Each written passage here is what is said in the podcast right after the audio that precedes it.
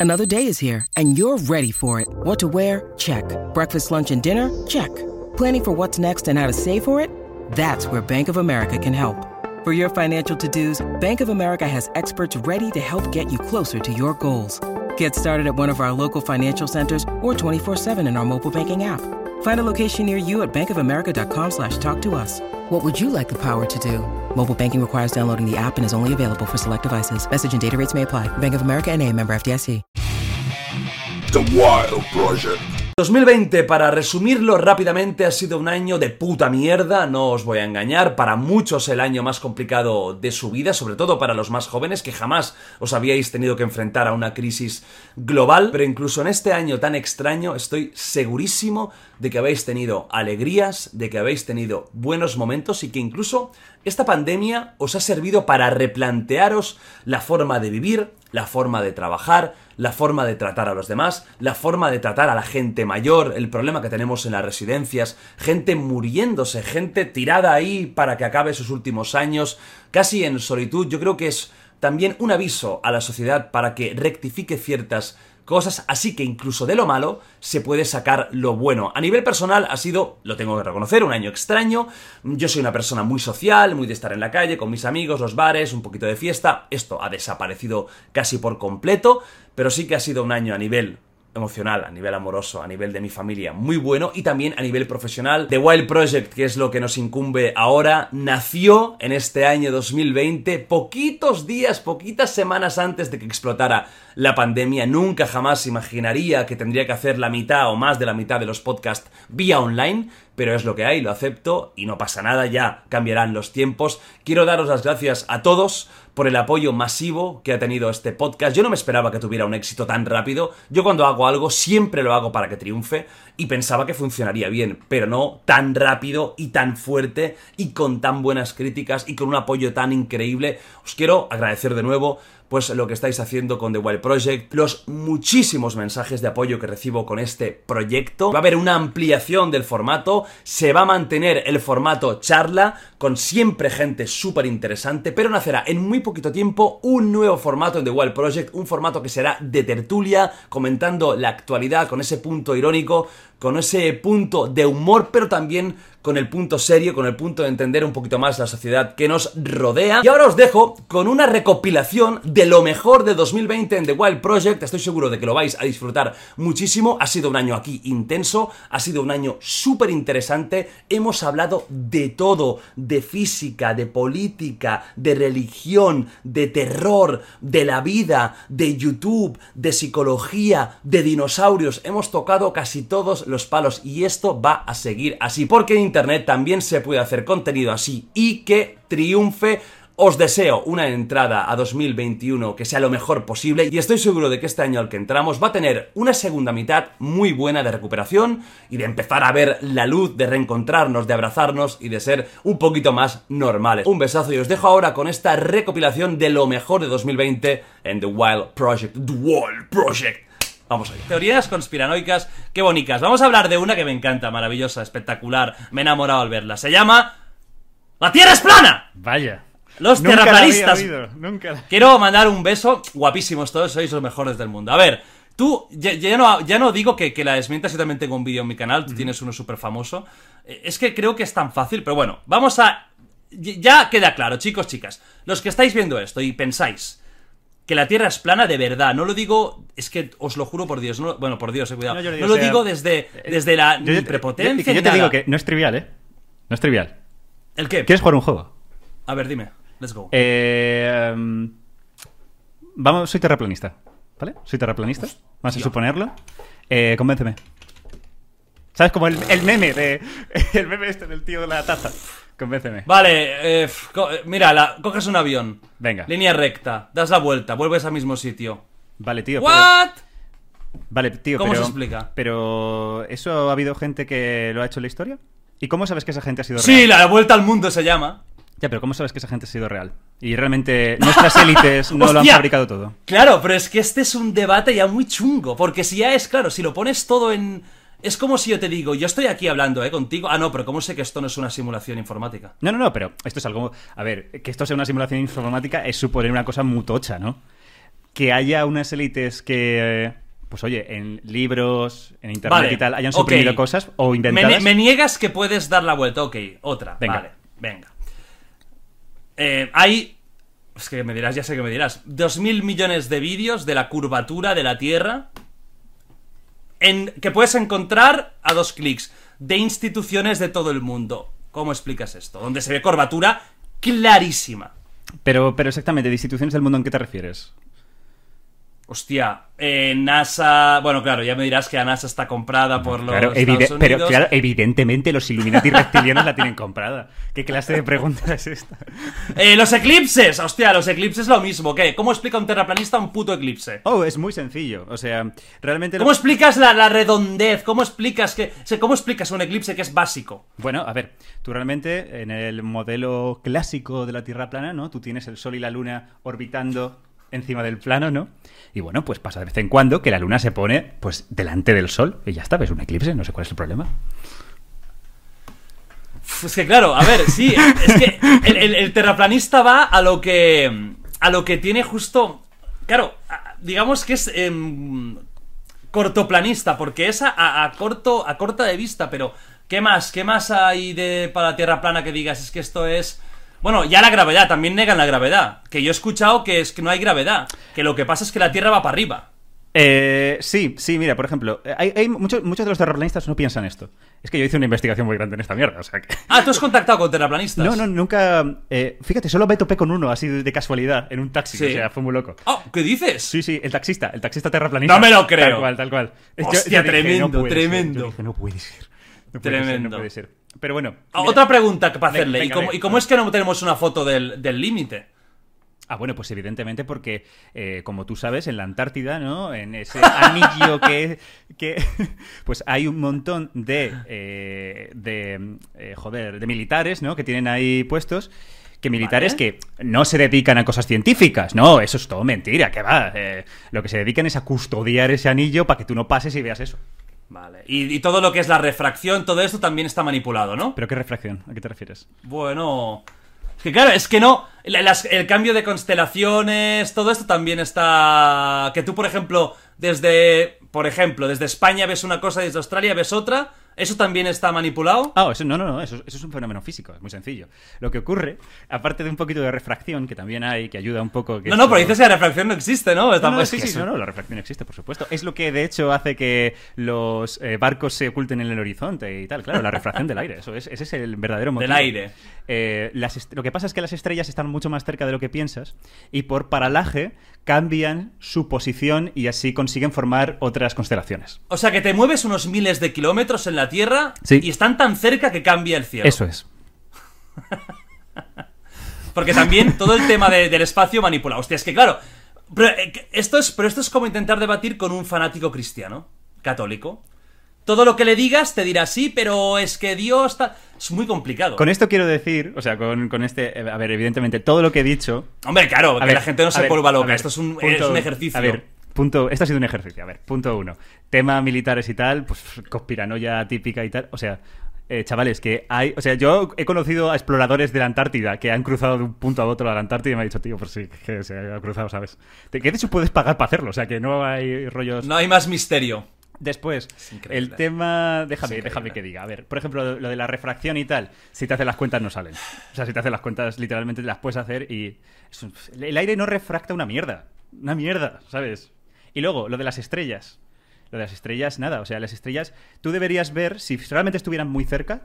Tú deberías como moverte, por ejemplo, con un coche y verías que las estrellas como que una se desvía de la otra y verías como cosas muy evidentes. Y no pasa, literalmente emergen, o sea, se mueven como una bóveda. Y es que eso es una cosa trivial. Eh, en fin, la cuestión es que nos podemos reír mucho de los terraplanistas, pero como te venga un tío que tenga todo esto bien hilado, y te aseguro que la gente que sabe de terraplanismo eh, se ha, ha visto muchos vídeos, ha leído en muchos foros, te follan. Te follan argumentalmente. Cuidado con los terraplanistas, porque son gente Ojo, que eh, me estás discurso- asustando. Me estás ahora mismo dejando no. el culo, vamos. es que los cabrones tienen el discurso muy bien hilado. Y yo es que yo de verdad creo que esto todo surgió porque algunos ingenieros, algunos físicos empezaron a confeccionar todas estas cosas de cachondeo y hubo jon- gente que se lo tomó en serio. Yo creo que pasó algo así. O sea, cuidado con los terraplanistas porque cuando sabes de O sea, ¿tú crees que hay gente realmente convencida Claro. en 2020 de que sí. la Tierra es plana? Por esto, Jordi. Por esto Pero porque- convencida real, ¿no? Porque yo estoy seguro que hay mucha gente que está siguiendo la moda y al final se apunta. ¿Tú crees que hay gente convencida Yo- de que vive en una mentira, en una conspiración Sí. mundial? Sí, sí, sí. Que ya me dirás tú qué interés hay en que sea redonda, porque que me expliquen el interés, pero bueno, que hay un interés para que sea esférica y no plana como realmente Sí, sí, es. o sea, yo creo que hay gente plenamente convencida y creo que lo hacen porque si tú te adentras en el mundo del terraplanismo, puedes encontrar buenos argumentos que te hagan dudar de la esfericidad de la Tierra, que son argumentos de mierda, realmente. Son argumentos que Claro, se basan, tío. se El basan de en las que la gente... estrellas, el del, el del, el del, sea, coño, el del el eclipse, Por ejemplo. que son cosas básicas, o sea, son cosas que, que, que estudiábamos eh, segundo de eso, tercero Pero de bueno, eso. hay gente que, mucha gente no ha podido acceder a ese... O se, las- o se lo han explicado mal. Es decir, es- estas ideas se aprovechan que la gente no tiene una buena cultura científica. Y hablando de, tú dices que no crees, pero todos alguna vez, yo creo que hemos tenido alguna experiencia, ¿no? Así más, no diré espiritual, pero sí que cosas un poco extrañas. Yo tuve una, pero tú has, y luego la cuento, pero tú has tenido alguna experiencia vamos a decir, supuestamente paranormal o algo que tú. Que te haya dejado un poco extrañado? ¿Tienes o, o no? Eh, nunca me pasó absolutamente nada, pero te voy a decir algo a ti que no le he dicho a nadie, que no he dicho en, en nada, en ningún haya ojo, por favor, exclusiva en pantalla. Sueños, su- yo, yo, cada vez que alguien sueña conmigo, yo le pregunto qué soñó. Ajá. Siempre me da mucha curiosidad porque sueños premonitorios sí he llegado a tener, con total seriedad y sobriedad te lo digo. Sí, pero muy poquitos, ¿eh? O sea, casi nada, pero he llegado a tener. ¿Y no puede ser una confusión de tu memoria que una vez haya pasado hayas pensado que has soñado algo? ¿Lo tienes clarísimo? Probablemente, pero hubo una mañana en Sí. que no. Hubo una mañana en que no. O sea, tuve un sueño que lo recordé y después pasó y dije, mierda. Y no podía, o sea, no, no lo veo como una coincidencia. Creo que los sueños tienen un valor tremendo. O sea, ¿tú sí crees que los sueños pueden indicarnos algo? Podría ser, podría ser, no, no, no puedo asegurarlo, pero es que también a veces pasan unas cosas en sueños que son impresionantes que tú dices, pero yo no puedo imaginarme esto normalmente. Y he tenido sueños premonitorios y la verdad que, wow, me han dejado frío completamente, porque no tiene explicación, por lo menos para mí. Pero ojo, nuevamente Jordi, muy, muy poquito. Bueno, pero a- aunque hayas tenido uno, hostia, eh, joder, es algo fuerte. El hecho de la, de la, de la precognición, de, de- la premonición, hostia, ojito, porque... Yo creo que el... el- aunque no, no tiene por qué ver con algo su- supernatural, o sea, puede ser simplemente que el cerebro humano hay unas capacidades aún por desarrollar, pero sí que es cierto que, hostia, si lo tienes tan claro es que... Porque hay cosas que sí que tú puedes dudar, ¿no? En plan, estaba medio dormido, tal... Pero claro, algo que dices que has soñado y que después ha pasado tal cual, es muy difícil que sea una coincidencia. Es muy difícil que sea una coincidencia y la verdad que a mí me ha dejado frío completamente. Wow. Sí, lo único que yo he llegado así es, a- es en sueños. De resto, nada, no he visto fantasmas, no he experimentado, no he experimentado nada. Y mira que tú y yo en teoría nos la jugamos porque nos la suda todo esto, ouijas. mira, yo, yo es que, yo es que te lo juro, o sea, yo eh, em, em, hago un llamamiento a cualquier espíritu que esté viendo esto, por favor, preséntate esta noche en mi casa. No tengo ningún problema. ¡Ten cojones! te espero, te espero, te espero eh, eh, eh, desnudo con la picha al aire. Te espero con la picha al aire. La imagen de repente se oscurece y aparece. Fue la última vez que se los vio a los dos. Maravilloso, o sea, sería maravilloso. buena forma de irse, buena forma de irse. Oye, sería una manera bastante. Ya, con las cosas que estamos diciendo, yo creo que es la manera ideal, ¿eh? De, de desaparecer del mundo. Sí, sí. Yo tuve una experiencia que era. Pero eh, yo sí creo que tiene una explicación. Y seguramente estaba medio dormido. Porque normalmente estas cosas suelen pasar en la cama. Qué curiosidad, ¿no? Qué, qué casualidad que es la cama, es cuando estás en esta es- etapa de medio vigía, medio sueño. Pero sí recuerdo que estaba despierto perfectamente hace muchos años. Recuerdo, era pequeño, yo debería tener 12, 14 años. Estaba en la cama y despierto completamente. Eran las 8, 9, era un sábado domingo, era fin de semana. Y recuerdo una voz que me llamó varias veces por mi nombre. Y sí, sí, sí, sí que lo recuerdo, pero claro, ese es un recuerdo que se me ha quedado muy vívido. Y varias veces, ¿no? Y yo, hostia, me asusté y me fui a dormir con mi madre, porque mi padre estaba no sé dónde, y me fui a dormir con mi madre porque tenía el culo, pero totalmente cerrado del miedo.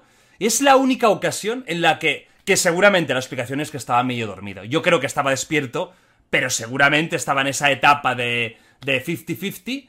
Pero sí que escuché varias veces el. Mi nombre repetido.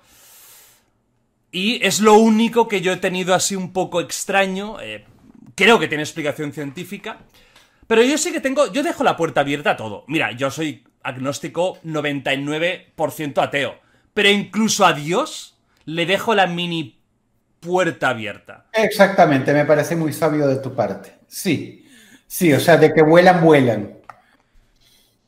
Pero sí. Pero No creo que seamos suficientemente inteligentes como para descartar algo así 100%, ¿sabes? Exactamente, sí, porque todavía hay misterios, hay misterios. Y si bien te, te digo, el, cada vez que yo toco un tema, acabo descubriendo que es un bulo, o tiempo después, entonces ay, vamos a darle el giro. Algunas cosas inclusive las cambio porque son tan ridículas que digo, quedaría mejor así, quedaría mejor así. Pum, cambio, cambio. Claro. Pero sí, podría ser, o sea, por lo menos esto que el mío de los sueños y tú que también lo, lo tuviste en, en una cama, o sea, en, en una situación así. No sé qué explicación tenga, pero la verdad es que, mira, hoy, décadas después, nos seguimos acordando, ¿viste? Sí, tú tienes un momento histórico en tu vida, maravilloso, clip súper visto, eh, tu contacto, primer contacto con Lionel Messi. ¿Quién Sí. te hubiera dicho que luego serías colega de, de Agüero, que acabarías hablando con Neymar? Creo que con Messi también has, has- has hablado vía telefónica, ¿verdad? Sí, sí, me un- mandó, una, un me mandó una nota de voz. Me mandó una nota de voz. sí. Increíble. ¿Cómo fue, para la gente que no lo sabe, cómo, cómo Sí. fue ese momento con Messi? ¿Qué pasó? Ya sé que lo has contado, pero para la gente que no Eh, se ha enterado, Era un evento de Adidas donde Messi presentaba sus nuevas botas y Adidas, pues bueno, contó con futbolistas del Atlético de Madrid, influencers, narradores, que yo fui como caster, ¿no? Un poco narrador del evento porque eh, los futbolistas del Atlético de Madrid se echaban un partido contra youtubers y tal. Y bueno, al ser las botas de Messi, Messi estaba en el campo y una de las acciones era que todos los participantes del evento salían al, al césped a sacarse una foto con Messi de recuerdo, ¿no? Con sus botas. Entonces, dio la casualidad de que a mí me tocó el primero. ¿No? Entonces, bueno, eh, ya sabes que un evento, ahora ya no hay eventos, pero en aquella época, 2019, había evento, todo lleno, Messi en mitad del césped, y cuando yo salí a darle la mano, no sé por qué el periodista de marca que estaba al lado de Messi es como que mete la mano, ¿no? Es como yo le voy a dar la mano a Messi, pero él se adelanta y me la da a mí, entonces como que se entromete. Eh, claro, no pasó nada, o sea, yo realmente le di la mano a Messi, ¿no? Pero claro, como yo encima estaba recién rapado de un evento benéfico, parecía un mafioso serbio. Eh, era la hora de la siesta. Eh, Messi de por sí ya tiene una cara como una actitud un poco de empanado. O sea, Messi es un poco. Messi espabila. Y entre que, la- entre que le di la mano raro y que se adelantó el de marca, o sea, todo el mundo sabía que yo le había dado la mano, pero empezó una broma en redes sociales, también iniciada un poco por mí, por algún seguidor, de que yo la había ignorado. Y esto, ¿sabes que hay bromas? When you need mealtime inspiration, it's worth shopping Kroger, where you'll find over 30,000 mouthwatering choices that excite your inner foodie. And no matter what tasty choice you make, you'll enjoy our everyday low prices, plus extra ways to save, like digital coupons worth over $600 each week. You can also save up to $1 off per gallon at the pump with fuel points. More savings and more inspiring flavors make shopping Kroger worth it every time. Kroger, fresh for everyone. Fuel restrictions apply. Que tus seguidores entienden que son bromas, pero que le quieren hacer entender al mundo que es verdad, rollo, no le ha dado la mano, ¿no? Le, le pasa mucho a Auron esto de el terrorista Auronplay que ha hecho no sé qué, no le ha dado la mano, cancelado en Argentina, que era todo mentira, pero los medios se lo creyeron. Entonces yo empecé a ser noticia en Argentina, el youtuber que ignoró a Messi, no le da la mano a Messi. Y claro, yo dije, pero qué cojones. Ah, mis seguidores se lo tomaban muy a broma, ¿no? En plan de, mire, Ibai, no me voy a suscribir a tu canal porque no le das la mano a Messi, tío. ¿Tú quién te eres? Entonces, mediante el Kun Agüero, dije, esta es la mía, se tiene que acabar esto. Le digo, Kun, dile a Messi, por favor, porque Messi nos estaba viendo en directo, al Kun y a mí. Y le digo, Kun, dile a Messi que por favor le pido perdón y que desmienta ya la mierda de la mano. Y Messi mandó una nota de voz diciendo, che, Ibai, te estoy viendo, no te preocupes, no pasa nada, no sé qué, no sé cuánto. Y yo dije, la puta que me parió, por fin el propio Messi salió a decir que no pasó nada con la mano de los cojones. Pero bueno, se ha quedado ya como un meme bueno. Eso, ya, eso ya es... Sí que el vídeo es un poco incómodo. Es- o sea, raro, la, la es un poco cringe, porque hay como ese- esa incomodidad de... Es lo que tú dices, tampoco Messi es, es la alegría de la huerta. No es una persona súper expresiva. Tú también gente- parecía que, que hubieras salido de cargarte a un par de italianos en un callejón. No, porque de verdad, parecía... No, no, parecías tú el famoso. O sea, rollo, oye, perdóname, Lionel, que tengo que saludar a De Marca. Eso es lo que te iba a decir, que parecía que Messi me pedía la foto. me decía la Estuviera gente, ¿no? esperando para verte. Salía yo, el actor rapado serbio que salía con un chaval. Y sí, sí, fue, fue, fue raro. Fue, ya te digo, el típico viernes 4 de la tarde, lluvia en Barcelona. que, que, que- que, bueno, yo qué sé, pues mira, fue- por lo menos quedó gracioso, ¿no? Buscadlo, si no lo habéis visto, buscadlo porque conociendo la historia, es que yo me río tanto porque es que el, vídeo es muy bueno, es que es muy bueno, es que el clip, es que es Es eso, parece que Messi esté esperando, hostia, a ver si sale Ibai que tengo ganas de verlo, por favor, Ibai, dame la mano. es increíble el momentazo. Y ahora te voy a meter un. A ver, a ver, a ver, Es que me da miedo. Tengo miedo, papá. Tengo me da- miedo, papá. Me, me- me sonrío, pero la verdad ver. es un poco macabro. Yo llego a la cuarta, no quiero meterme con el resto de la gente y quiero hacerme una celda mía. Entonces me meto en la planta. Había 10 o 15 personas siempre andando por la planta con el petate así. ¿Me entiendes? Entonces yo empiezo a fijarme en esas personas. Empiezo a ver a uno, zapatos y vago, abrigo de, de piel de camello. Digo, ven para aquí. ¿Por qué estás? Pues, pues, pues, entra. Empiezo a cogerme, me cojo a siete tipos que son puretas, no son delincuentes. La mayoría son empresarios que han, ah, hicieron un delito en el 80-81 de, de evasión de impuestos o de esto, les metieron preso en el 81, se fueron en libertad y luego en el 83 les dieron caña y entonces, claro, ya era la segunda vez que entraron y les metían en la cuarta. Pero que eran tíos que, que no eran delincuentes. Entonces, claro, eran parias ahí. Ahí hubieran sufrido no, parias. Estaba, llevaban a mejor dos semanas dando paseo, imagínate. Uno de estos puretillas que cojo, le engancho a uno y entonces cuando le digo, ¿por qué estás? Veo que me mira así. Pero, ¿sabes aquello que... mm, Que quiere y no quiere, ¿no? Sí, Decírtelo. pero no me quiere decir qué, ¿eh? pero tampoco me quiere engañar. Eh, estoy por muerte. Digo, vale, no, pasa nada. ¿Quién mataste? Dice, a mi mujer. Buah. Ya, que ahí no viene la cosa. Muy bien. Dice, me conocen como el descuartizador de... ¿Cómo se llamaba, joder? La, esta calle de, de ahí, de, de las Ramblas. ¿De la Champla? El- no, el, el descuartizador del... De, ah, de Escudillers. Míralo. Bien. Eh, ahora no me acuerdo del nombre, lo diría entero. El descuartizador... de- en pues, sí, que es un show. Eh, Emilio Burgueño. ¿De cómo de? Eh, el- pone el descuartizador de, de, de Escudillers. Te saldrá al momento. Sí, sí. 1986.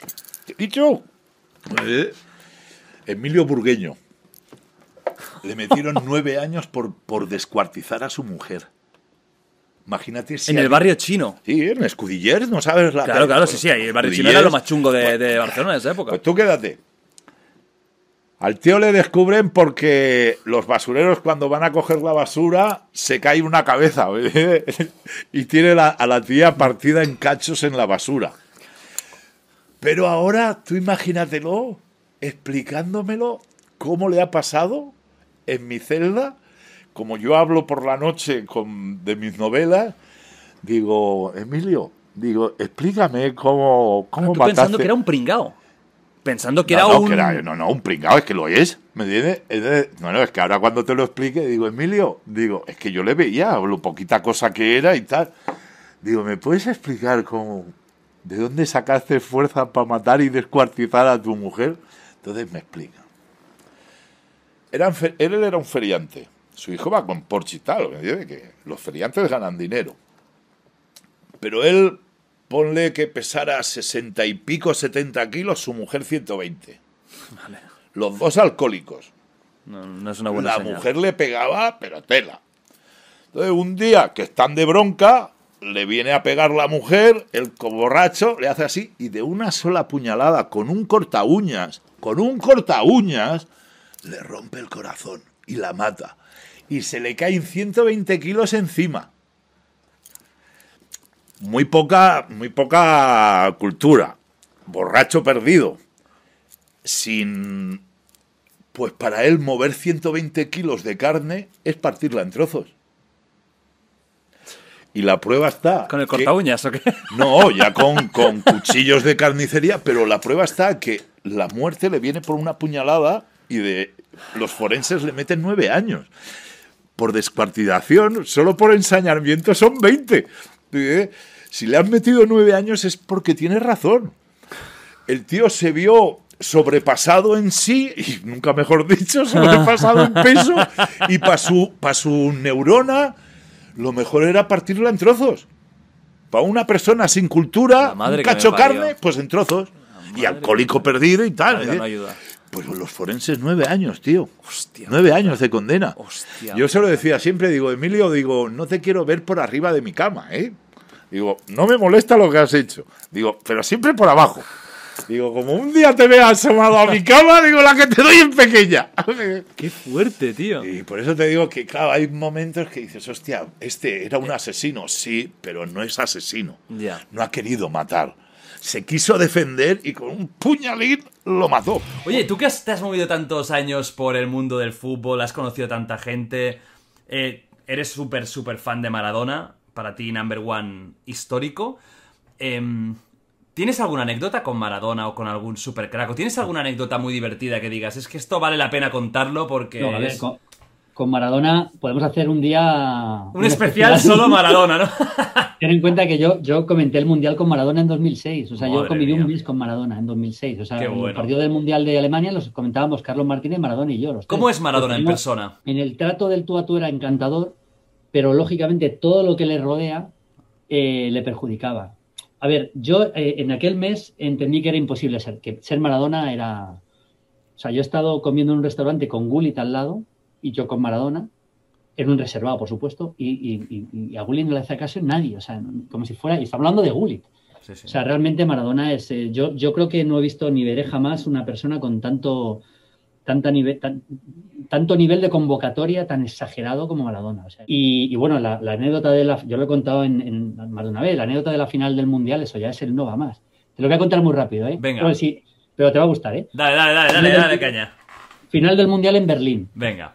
Eh, gana, Francia, gana Italia Francia, ¿no? Se programa que partió por penaltis, te acordarás. Entonces, para despedirnos de Maradona, quedamos a cenar en el hotel. Nosotros estábamos en un buen hotel, pero Maradona estaba en el mejor hotel de la ciudad, lógicamente. Es, es así. No, no Claro, podemos- no- normal, claro.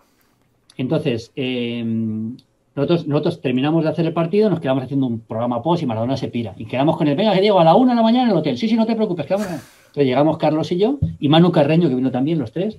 Llegamos al hotel, preguntamos por tal, entonces decimos, mire, hemos quedado a cenar con Maradona.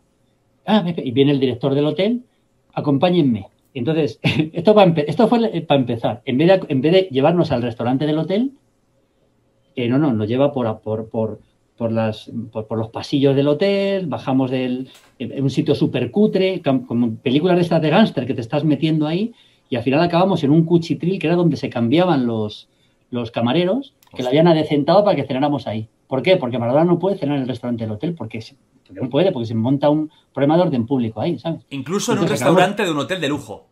De lujo. O sea, acabamos cenando en un sitio ahí, medio cutrillo, que le habían medio acomodado ahí, en un sitio como si fuéramos delincuentes, estábamos escondidos allí cenando.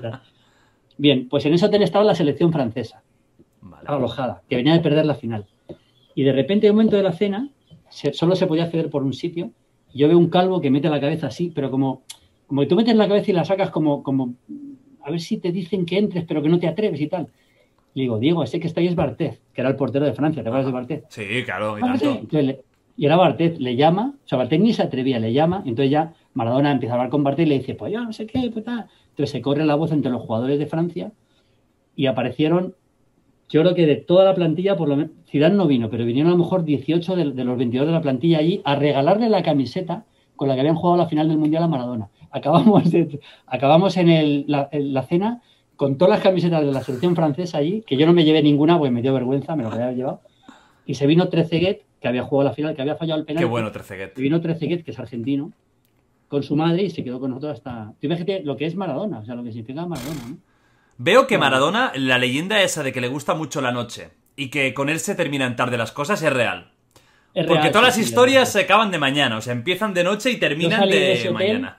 de ese hotel salimos de- ya por la mañana. Hostia. Por la mañana, sí. Era, era- era- era- joder, la última cena con Maradona, hay que aprovechar al máximo, ¿no? Sí, Y- sí, y- es grandioso esto. Bueno, pues fue una despedida muy bonita. ¿Cuál ¿no? es la vez de tu vida que a causa de un animal has estado más a punto de morir? Porque alguna habrá, me imagino, con tantas Sí, sí, eh, interacciones. Mira, en el 2000, en el 2000, Ajá. Hostia, 20 años. estuve en coma, estuve en coma cuatro días por una mordedura de una king cobra. Y el compañero que venía conmigo, eh, que era cuando abrimos la asociación, al principio, él murió. Os mordió a los dos. Terminamos, sí, terminamos de recoger una cobra en el parque de Lumpini, que es el parque central de Bangkok. La Cruz Roja, que es el, el centro, vamos a decir, de el mejor centro para, para venenos, donde está el departamento de venenos de, de aquí de Tailandia, estaba a unos 10 minutos de donde estábamos. Metimos dos king cobras en una bolsa. Las cogimos en el parque, eran las 11 de la noche. Íbamos buscando todo el día, pum, las encontramos, las metimos, las cerramos. Cuando estábamos dentro del coche, una de ellas escapó. Estábamos, te digo, a nada, 10 minutos. A él le mordió en el cuello, ¿vale? Yo se la saqué y según se la saqué, me mordió en el brazo. Llegué al hospital chocado porque no veía prácticamente, una king cobra te mete, inocula tanto veneno que es flipante, o sea, es que lo sientes además que te va, se te va subiendo. Él llegó muerto ya, a mí me metieron para adentro y estuve cuatro días en coma por esa mordedura. Y fue así. Un chaval, cuando murió tenía 21 años ese chaval. Madre mía. Sí. Porque al aire aquí directamente al cerebro, ¿no? Casi. No, es, te, te pilla, si te pilla en vena, si te pilla bien la vena, si te pilla normal, llega a la vena, lleva lo que quieras, pero si te pilla, le pilló, es que le pilló justo, es que murió prácticamente instantáneamente. Es que además, es que, es que yo no lo vi morir, porque fue, la reacción fue a engancharla y tú sientes ese veneno. Y fue, estaba llegando, estaba llegando, y lo único que me acuerdo es que estaba llegando. Yo me choqué contra algo, me sacaron, me llevaron al hospital y, y efectivamente me salvé de puto milagro. Estuve Es- cuatro días en coma y bueno, y me quedé un poco tonto, supongo.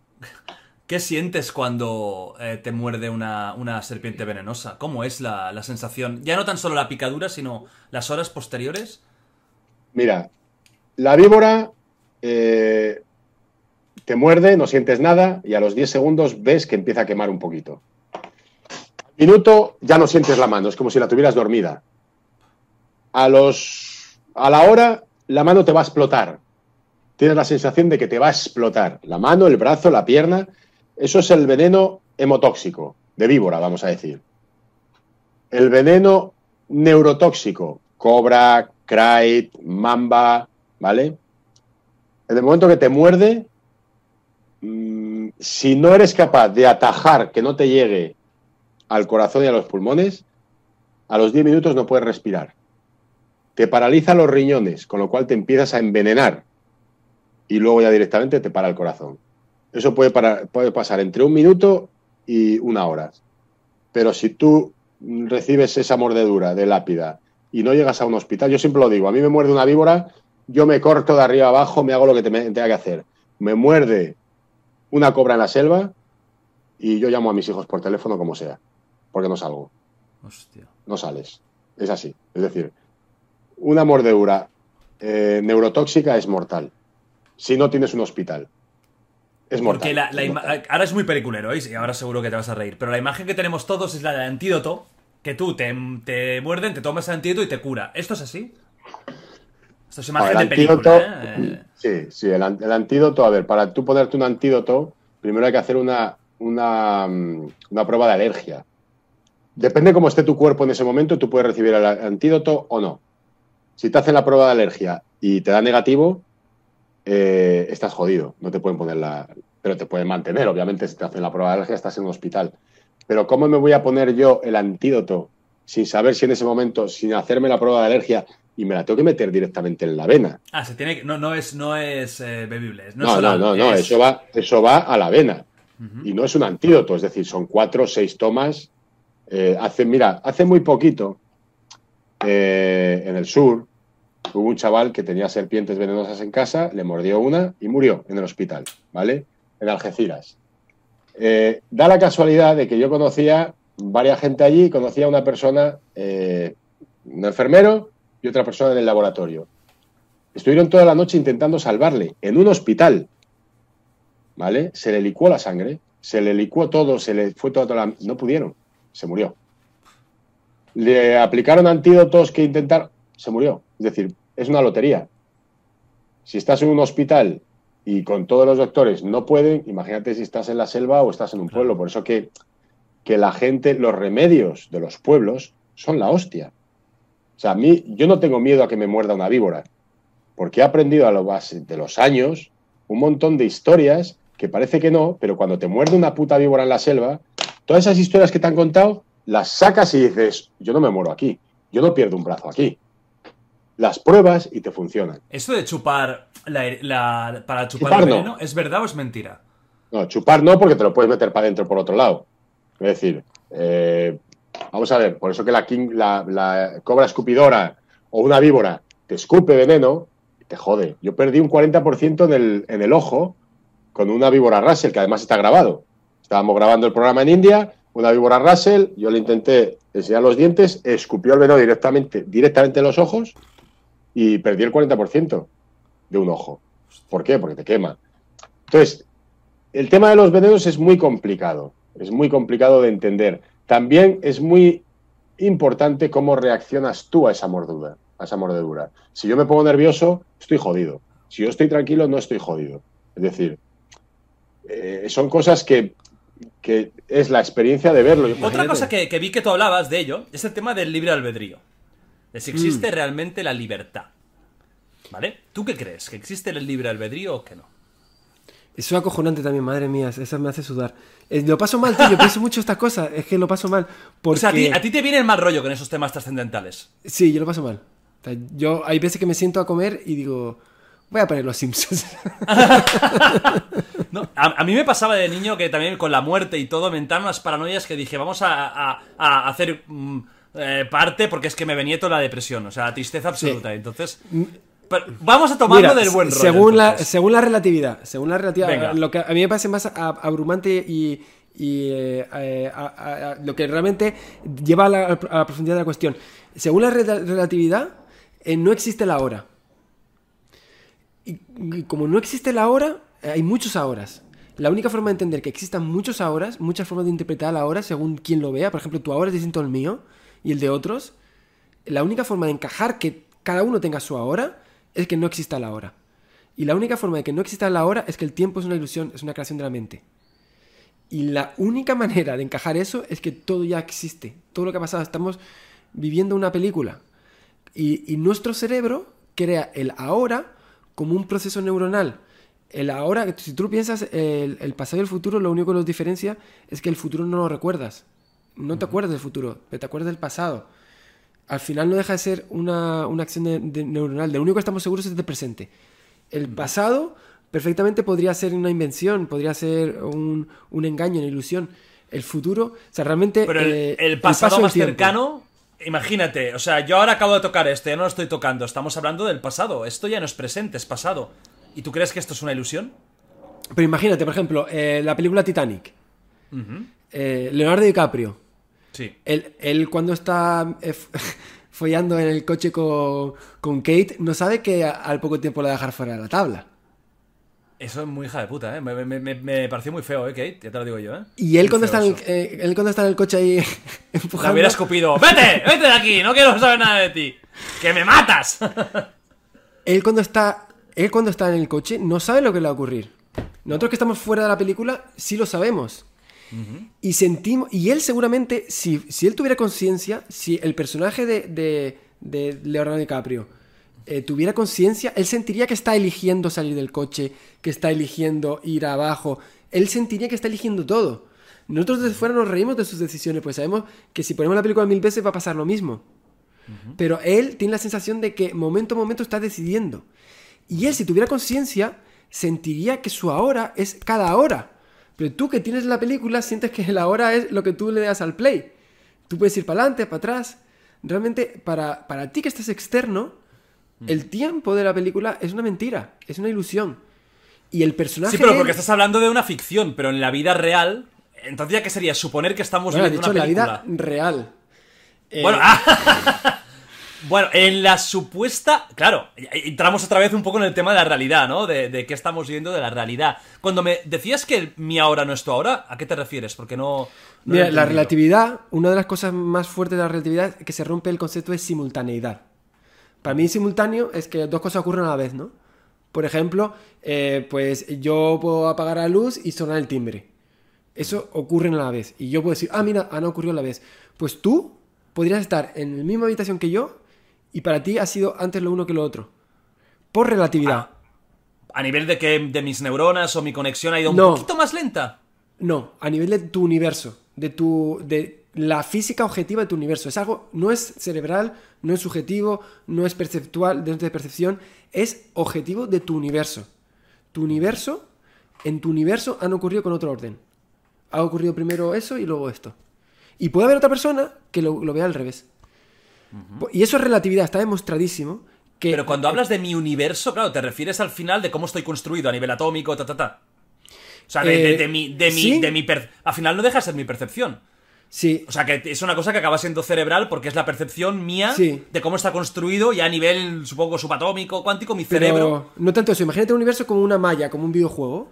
Vale. Y, y tú, y tú eres como un personaje de Sim. Pues realmente, si pones el, el reloj en tu personaje y ves cómo las cosas van a estar ocurriendo, tienen un orden. Si lo pones en otro personaje con otras o con otra característica en el universo, el orden es distinto de las cosas que ocurren. Pero ¿por qué si estamos tú y yo en el mismo sitio exacto? Vamos, tocándonos. Además, estamos abrazados en ese momento. ¿Cómo puede ser? Si somos. O imagínate que somos hasta gemelos. Hay un truco, hay un truco, hay un truco. hay un A ver, cuéntame porque ahora estoy perdi, perdí, perdí, ¿eh? Eh, la clave es el movimiento, la velocidad. El, la- el parámetro clave de la relatividad es la velocidad. Ajá. Entonces, las personas perciben diferentes orden de la sucesión de, de acciones en el universo en función de su estado de movimiento. Entonces, una persona parada ve un cierto orden, una persona en movimiento, el orden se trastoca por estar en movimiento. ¿Y si estamos los dos parados, sentados en Si un estamos, sofá? si estamos parados sentados, eh, es- lo vemos igual. Ah, vale. Vale, vale, vale, vale, vale. vale. Ah, ahí O sea, ya, no es ya- una- ya me, ya me he calmado, ¿eh? Porque me estaba quedando ya chalao. Sí, está, chalao. simplificar ciertas cosas, pero Vale. lo cierto es que se ha visto que la velocidad es un parámetro que trastoca la- el orden temporal de los sucesos en el universo. Ocurren de una forma distinta.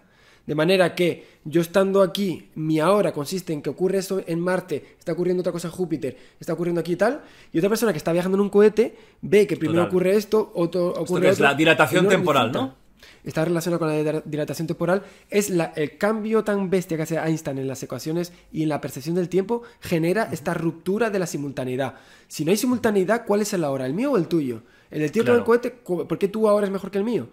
La única forma de entender que dos personas tengan distintos ahoras y diferente orden es que todo ya ha ocurrido y simplemente estamos percibiendo ahoras que son cortes diferentes del todo. Imagínate el tiempo y el espacio, la historia del universo como un pan de molde. Tu ahora son cortes, rebanadas de ese pan de molde. El ahora de una persona que viaja son cortes diferentes en, esa, en ese pan de molde. Pero, Pero el si tiempo todo ya ha pasado- existen. Claro. Eh, y ya ¿Estoy muerto? Sí, sí, sí, estás muerto. O- me encanta, me encanta, sí, sí. bueno, Sí, o no existe, no es real, o sea, no, no se- o sea, no se sabe Guau. qué eres. Uno muy interesante también es en la India el canibalismo, ¿no? Hay una secta eh, que relacionada con una forma muy, muy eh, severa de hinduismo, muy radical, en la que realmente se practica el canibalismo, e incluso se reúnen creo que una vez cada X tiempo y hacen una especie de orgía Mm. extraña. Tú has encontrado a... ¿Son los Agari? Agori. Agori. sí, Black Agori. Em, tú los has encontrado y has Sí. podido verlos. Eh, ¿Cómo es eso del canibalismo en, en la India? Es curioso porque esto fue. O sea, ya de decidir que yo quería hacer viajes fue mi primer viaje de todos. A finales de 2017. Quiero ver caníbales. No, no, o sea, era en la India. Ah, y vale. yo no sabía de los caníbales. Era en la India y estaba yo en la zona sur, o sea, en la zona sur de la India, primero en la región de Kerala y Tamil Nadu, y fui al norte. Benares es esa ciudad donde los caníbales van a morir, o sea, los hindús van, van a morir. Tienen la creencia de que, eh, bueno, de tema de reencarnaciones, de- digamos que tienes que morir en Benares o Varanasi o 60 kilómetros a la redonda para morir de esa forma pura y poder, eh, pues, seguir con el ciclo y todo esto.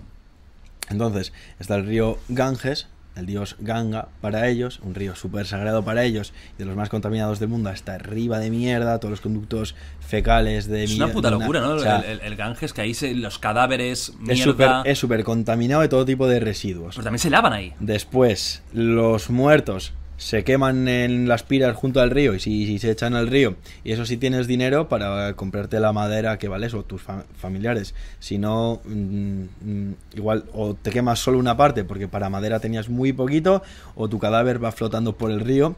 Y en ese mismo río se lavan los dientes, pescan, se duchan y... eh, descubrí que bueno había bueno el Ganges toda la ciudad de Benares está a una orilla del río y a la otra orilla no hay o sea toda la ciudad está a un lado. Entonces la pista es increíble también porque a lo Prince of Persia o sea este tipo de edificaciones todas antiguas de azoteas de todo eso está a un lado de tres cuatro pisos se cortan así en el río o sea se levantan de la misma del río se levanta toda la ciudad de aquí pa- pa- para aquí. Y al otro lado miras y es campo. Y los caníbales están ahí. Para ellos es En la- como- en el otro- en la otra orilla. Es una, la consideran la orilla maldita y demás. Y los hinduistas también, cualquier cosa que. O sea, creen en el karma, en la magia negra. Entonces, también cualquier cosa que se salga un poco de. Como si catalogaban de. Pues, pues yo que sé, aquí en Europa, la Edad Media, las, las. Eso es, las brujas. Cualquier cosa que salga un poco del comprendimiento, se, o sea, de la comprensión, se le pone una etiqueta, como a ellos se ha tratado de locos, como sí que hay algunos que están locos, porque yo he visto vídeos, yo no lo vi, pero comiendo carne y de repente he visto, es muy cínico, pero está el tío agachado, el, el, el caníbal comiendo carne humana y caga, lo coge con la Esto, mano. esto es un documental de la BBC, Sí. lo viste, ¿no? Y, lo- El- y se caga en la mano y lo tira con, contra, la gente, cámara. Sí, sí. O sea, hay algunos que están locos y eso así. Pero yo después conocí, los que yo conocí que eran dos, hablé poquito con ellos porque además mi inglés de aquel, aquel entonces era muy, muy pobre. Quise volver otra vez y no les encontré. Quise volver otra vez y me pilló el COVID. Así que solo les he podido ver esa vez. Pero mi idea es continuar con esos vídeos. O sea, y eran gente que realmente todo eso para ellos es como una forma de elevarse espiritualmente, romper con todo tipo de tabú. De tabús, y para esa forma, para esa forma, eh, un tabú para ellos es una forma de atadura. Yo es que estuve investigando para hacer un vídeo en mi canal sobre, sobre ellos, porque a mí, joder, estos temas me encantan, estos temas ahí de, de- de- de lo macabro, de lo Sí. oscuro. Hostia, y, y que queden caníbales hoy en día, encima, relativamente públicos, porque Hmm. Sí. no estamos hablando de, de una tribu en medio de una, de una selva Sí, sí, que, que nadie los ve. No, no, estamos hablando de que están cerca ciudad, de ciudades y que los indios los conocen, ¿no? Saben, Mm. saben de ellos. Entonces tú conociste a dos y ellos te reconocieron que son caníbales. Sí, o sea, realmente. No, yo- no te escondieron. No, no, no. Yo, o sea, yo es que sabía porque es en la otra. O sea, no es buscarles en la ciudad, es ir al otro lado del río, en, la- en el sitio en el que no hay nada, menos una choza. Entonces, no había mucha pérdida. O Son como ascetas, ¿no? Viven son, casi... sí, nómada- eh, vi- viven con muy poquito y nómadas. Y aparte de todo. Sí, sí, sí. De hecho, en, claro, yo cuando volví fue a Benares en octubre, noviembre del año pasado y lo que había cambiado es que el río estaba alto. Yo en enero que había ido en 2018 el río estaba bajo y yo estaba, cuando yo fui eh, la última vez, donde yo les había visto era ya el fondo del río. Entonces se mueven hacia unas montañas. Yo ahora en el COVID iba a ir porque había visto que estaban, eh, supuestamente hay otro poblado en la frontera con Pakistán Ajá. y yo iba a ir ahí. Y no pude por el COVID. Justo grabé Hostia. el Holi, el Holi Festival con Clavero. Y me tuve que volver, nos tuvimos que volver los dos por eso. Porque llegó las noticias ya de que cerraba todo el país tal y nos Ujú. volvimos. Pero. Comen carne humana, pero comen carne humana de cadáveres o también llegan a, a matar. No son peligrosos en, es- en ese aspecto. No son donde yo sé. Son cadáveres. Es de cadáveres. Y además, eh, por el bien de esas personas muertas. Ujú. Porque sobre todo ahí en el río es lo que pasa con eso, que cuando les quemas se, se purifican antes de la muerte y estos que están en el fondo del río, flotando por el río y no han sido quemados, les falta la purificación esa. También, claro, el- es, es que es un cadáver, pero además hay... Si no se ha quemado, hay varios mo- motivos. Uno que es pobre y que no tenía para madera. Pero también un suicida, alguien que le pilló una cobra, alguien con enfermedades, eh, una mujer embarazada creo que tampoco. Entonces, saben que además el cadáver que se comen es así. Alguien creo que con tuberculosis, por ejemplo, creo que no se le quema. O sea, me refiero, se pueden estar comiendo cadáveres de, gente así. Entonces, sobre todo es a modo de purificación realmente. Hasta donde yo tengo entendido, ellos eh, nunca piden nada para sí mismos, es todo por el bien de los demás. Es una forma muy diferente de ver el camino hacia el bien de los demás. Eh, no están bien vistos. Y me bajé otra vez al río, quiero ir con los agori. Es cierto que están mal vistos, son Claro. apestados. Sí. Los caníbales. Y. A ver, Que a- lo puedo entender. Sí, No sí, te sí, por supuesto. O sea, no te voy a engañar. por supuesto, o sea. O sea, es lógico, es- ¿eh? A raíz de la incomprensión sale eso y otras personas, sin embargo, es temor. Porque como digo, creen en la magia negra, en el karma y les tienen mucho miedo porque se les atribuyen poderes. ¿Tú, de temas de misterio, eres una persona miedosa? ¿Eres alguien que se asusta con facilidad? A ver, tocas muchos temas que a mucha gente se va a dormir con el culo prieto. Eh, pero tú lo eres. ¿Eres alguien que se asusta? ¿Tienes miedo? ¿Tienes miedo de No, algo? Claro, claro. Yo he tenido experiencias de miedo, de un miedo de una intensidad que no te puedes imaginar. Sí, ¿puedes contar alguna o qué? ¿Cómo? ¿Puedes contar alguna de Sí, claro, experiencias hombre, que digas? tú ¿De, quieras. de terror? ¿De terror absoluto? Sí, sí, de terror. Es que a mí me encantan estos temas. De terror absoluto. Parece brutal. ¿Te cuento una que alucinas? Venga, va. A ver, sentaros. Chicos, chicas, eh, sentaros porque cambia- papel, lápiz. Aquí cambiamos el tercio completamente, ¿no? Sí, sí, total. No, no. Ahora vamos a relajarnos ya y a tener un Venga, poco de, de Vamos miedo. a lo bravo, ¿no? Vale. Totalmente real, ¿no? O sea, esto es una experiencia que te ha pasado. ¿Cómo? Año 2014. Te pongo, te podría, pero ¿sabes lo que pasa? Que tendrías que llamarme un montón de veces, si no, no. Pero no tiene mérito. Hacemos la sección. Claro, Jordi no tiene mérito, ¿eh?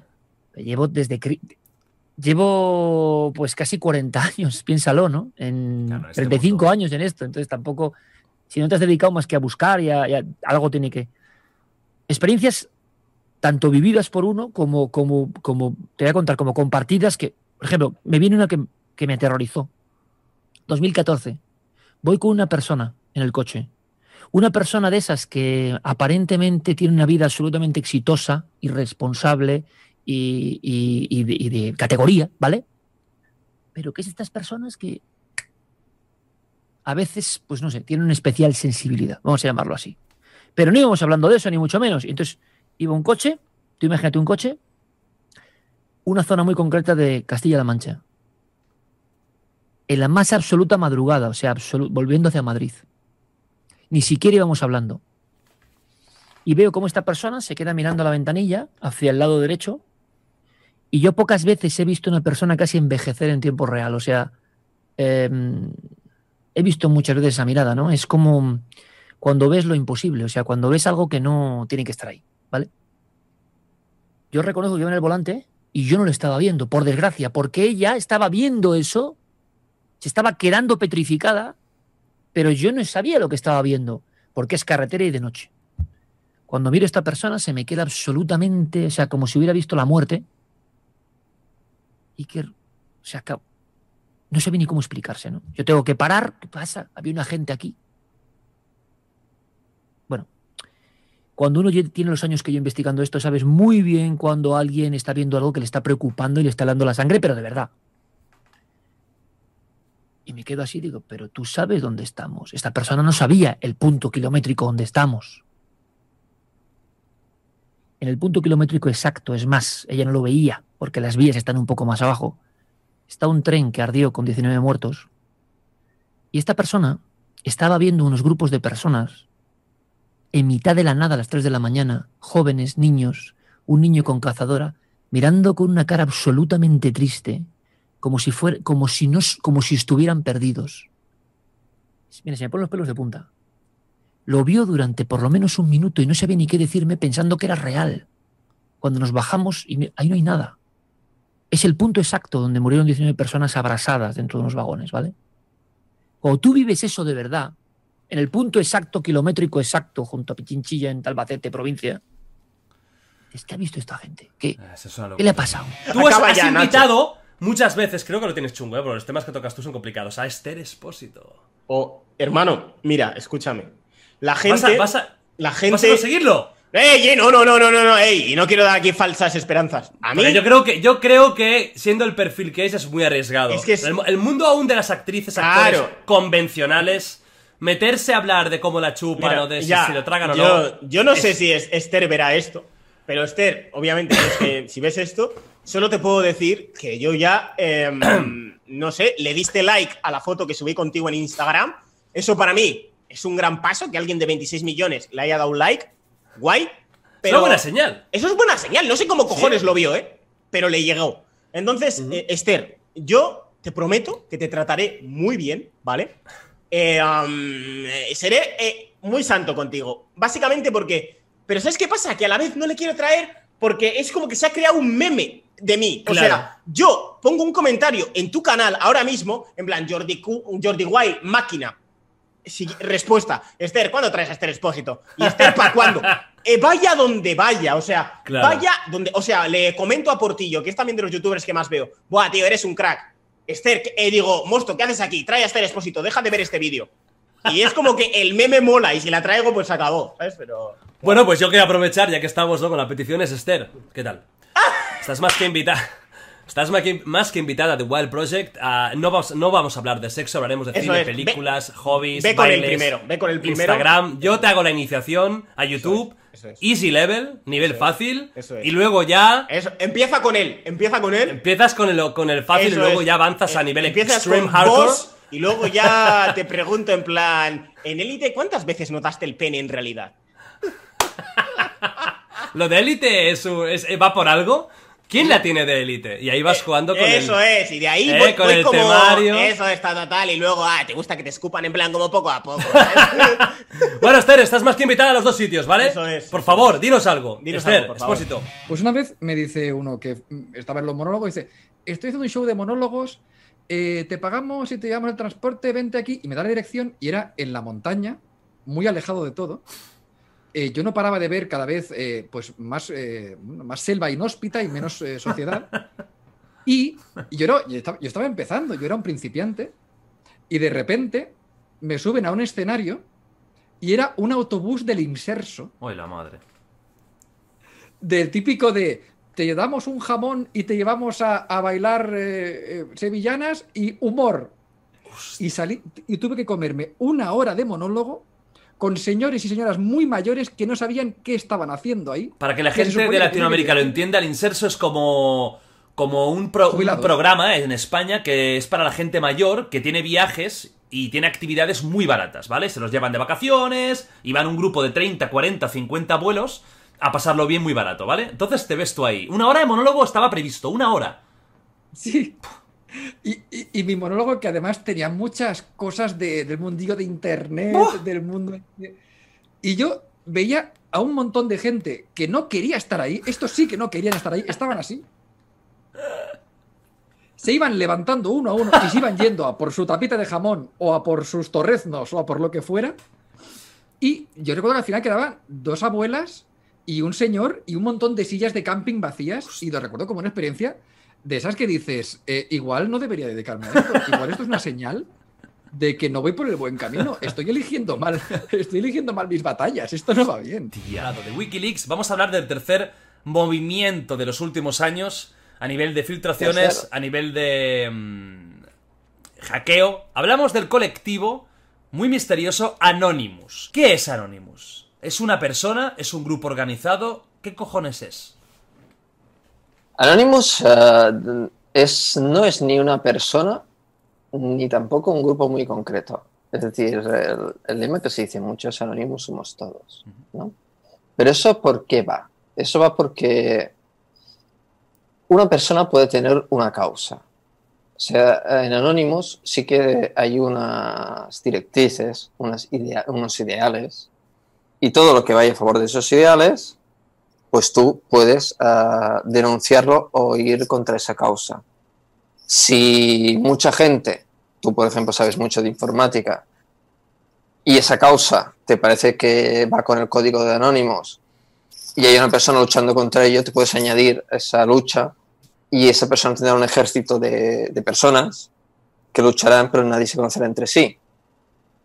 Porque lo único que os une es un, es un código, es una manera de actuar, etcétera, y te apuntas o no. Pero si te apuntas es de manera anónima, valga la redundancia, en Anonymous, mm, y eh, se transmite de manera anónima los actos. Pero, pero la gente, o sea, realmente sí, es decir, somos todos, somos todos, porque tú imagínate que sabes hacer un ataque dos, lo aprendes. Y luego, pues Anonymous, por la causa que sea, ve que eso es injusto, que no sé qué, y sí que se tiene que mandar un ataque dos o tal. Y tú te apuntas a mandarlo allí. Tú estás en ese momento siendo parte de Anonymous. Así que podrías, eh, pero tampoco mola que, que alguien se atribuya el título de Yo soy Anonymous. Es como. Claro, la historia está. Dices tú que no hay ninguna cúpula, ni hay una dirección, ni hay. Y seguramente la gente casi ni se conoce. Pero hombre, tiene que haber algún tipo de filtro, porque si no, mañana yo digo, en nombre de Anonymous, imagínate que yo soy de internet, en nombre de Anonymous, hackeo tal. Tiene que haber alguien desmintiendo o no, o sea, o pasan de todo. em, Ya lo han hecho, ya lo hace mucha gente. De, en nombre de Anonymous he hecho esto, o Anonymous he hecho. Y se sabe, tanto por código como por maneras de hacer las cosas, que, que no ha sido ningún activista de Anonymous. Es decir, eh, tú puedes decir lo que quieras, tú puedes entrar con un con una pelota en mi casa y decir yo soy Messi vo- y, y juego a fútbol. Bueno, eh, tu manera de jugar a fútbol no es parecida a la de Messi. Y yo, ¿Qué quieres que te diga? Vale, pero ¿hay Ah, algún tipo de foro o hay algún tipo de lugar donde se reúna gente afín, gente que, que, que pueda mm, nombrarse como miembro de Anonymous o realmente no puede ser miembro de Anonymous? Es decir, puedes llegar eres en actos concretos. en momentos concretos y luego acaba eso y, y Anonymous va a otros sitios. Exacto, Anonymous pueden ser todos o nadie. Ah, curioso, ¿eh? Curioso el, el sistema porque sí que es cierto que yo pensaba que Anonymous Porque era más un que tú grupo. for- no, que tú formes parte de un grupo significaría que en todo te metes. En todo vas, eh, ¿no? Tú en un momento dado puedes haber colaborado con Anonymous y en otro no. Vale. Y- pero en lugar de ti puedo haber colaborado yo. Es decir, eh, la realidad es que esos Anonymous somos todos o no. Vale, vale. O no. O no. ¿Vale? O sí o no. Ahí estamos, cuidado, ¿eh? Esto ah, ya, ya no Eh, sé que eres, que eres miembro, eh, ¿eh? es- eh, Ahora es cuando Mike sale con la careta. Hola, buenas tardes. No, me- Tú llegaste a estar en, en- en un punto que a lo mejor la gente que es más nueva ahora te tiene más perdido o, o no te ve tanto, pero tú llegaste a estar en, en- lo que es la cresta de YouTube. Además, lo que te digo, ¿no? Hostia, el mejor amigo de los mejores amigos de Rubius, que era el mega hiper top. Vídeos de no sé cuántos millones tenéis. Claro, y tú, tú mismo, de, de alguna forma, te medio apartaste, menos contenido. ¿Por qué pasó eso? ¿Por qué no fuiste a por todas, a por, a por la fama, a por el dinero, a por... ¿Por qué no? ¿Qué es lo que pasó? Siempre me lo dicen en todo, me dice, fuiste tonto, no sé qué, no sé cuánto, pero es que una parte de mí me decía, no sé, no, yo por ejemplo, eh, nunca he sido de subir vídeo plan, cuando se llevaba contenido de mainstream, no sé qué, de un challenge, no sé cuánto, pues nun- nunca hacía un vídeo de eso, ¿sabes? A lo mejor salían los vídeos de Ruby y me decía, venga, vamos a hacer challenge, no sé qué, no cuánto. Digo, bueno, salgo con él, salgo con su vídeo y tal, pero yo nunca en mi canal, nunca quise explotar ningún, nada viral, ¿sabes? Estaba como que, me, que quería hacer lo mío, ¿sabes? Por una parte, pues lo que te he dicho, por, por una parte quería, mm, pues eso, estudiar cine y tal, y quería como... Por, por una parte estaba como, me gustaba a lo que me dedico, en lo que me dedicaba y tal, pero por, por otra parte como que quería apartarme porque no me veía, ¿sabes? En plan, no me... No era lo, o sea, no, no sé, o sea, me, me- me considero un tío pues que puede hacer reír a alguien, ¿sabes? No me considero un soso. sé, edi- sé editar, o sea, que eso es importante para, para los vídeos, pero notaba, y sigo no notando, que lo mío es otra cosa, ¿sabes? Y eh, eso, que notaba porque eso, que obviamente me tenía que dedicar a esto y tal, porque se ganaba dinero, obviamente y tal, y me llegaban muchas ofertas, coño, con el tema de Rubio, no sé qué, vamos a hacer esto, vamos a hacer lo otro, vamos a- llegaba Fanta y un anuncio, no sé cuánto, digo, no le voy a decir que no, ¿sabes? Pero por otra parte pensaba, joder, ahora va a salir el, anuncio de Fanta, me va a ver todo el mundo en la tele, va- van a pensar que he pesado este tío, no sé qué. Yo siempre he pensado, yo siempre he sido para eso muy, ¿sabes? Muy cortado, en plan, de- me, me da cosa molestar a la gente, ¿sabes? Me da cosa eh, invadir su, su, su espacio, ¿sabes? Entonces, cosas así. Y cada vez salía más y más, y Club Media Fe y lo otro, el escenario, salir del escenario a. Ay, que te ves gente. Para mí me daba esa cosa de ansiedad, tío. O sea, yo, de verdad, hay momentos que lo he pasado mal, pero me, he reído y he, tenido el apoyo de estas con Rubio, no sé qué, no sé cuánto, con la Levi, no sé cuánto. Pero si llega a estar yo solo ahí, pues me- me- me desmayo, tío. Pero yo lo paso mal en el escenario, esas cosas. A mí no me gusta que, a mí no me gustan las cámaras que me apunten a mí. No, no me gusta. Que tú, No, tú eres un gusta. youtuber por circunstancias, realmente. Sí, eres sí, por o sea, puras circunstancias, porque... Podría haberlo sido, pero de- de- detrás de las cámaras, porque lo, lo que estaba haciendo con el GTA, ¿sabes? Claro. Historietas y cosas así fuera de cámara. Pero bueno, a la gente le hizo gracia mi voz, mi forma de hablar y, le, le- le parece carismático, pues. Total. Yo qué sé. Y Rubio, eh, o sea, y gracias a Rubio, que encima, que me, él me apoyaba, venga, que tío, porque conmigo se ría, ¿sabes? Lo pasaba bien conmigo. Entonces. Es que yo creo que dice- tú te. Y esto se lo- siempre ya te lo he dicho, y, y mucha gente te lo ha dicho, tú mismo te infravaloras. Yo creo que tú tienes mucha más. Otra cosa es que no te guste, que yo creo que es que en el fondo ya ni te gusta, lo que es quizás pasarte horas entreteniendo a los demás. Pero tienes un carisma, y esto es puto real, o sea, esto es puto real. Y no porque seas amigo de, o sea, es que realmente por ti solo tienes un carisma, una forma de hablar y unos comentarios que es que seguro que si tú hubieras querido, podrías estar muy, muy, muy, muy, muy arriba a día de hoy. Lo que pasa es que yo creo que ya es un tema tuyo, que no es O lo sea, bueno, con Karma, no podido- con, con Karmaland, por ejemplo, he podido seguir para adelante. Ujú. He tenido una especie de explosión, tercera explosión.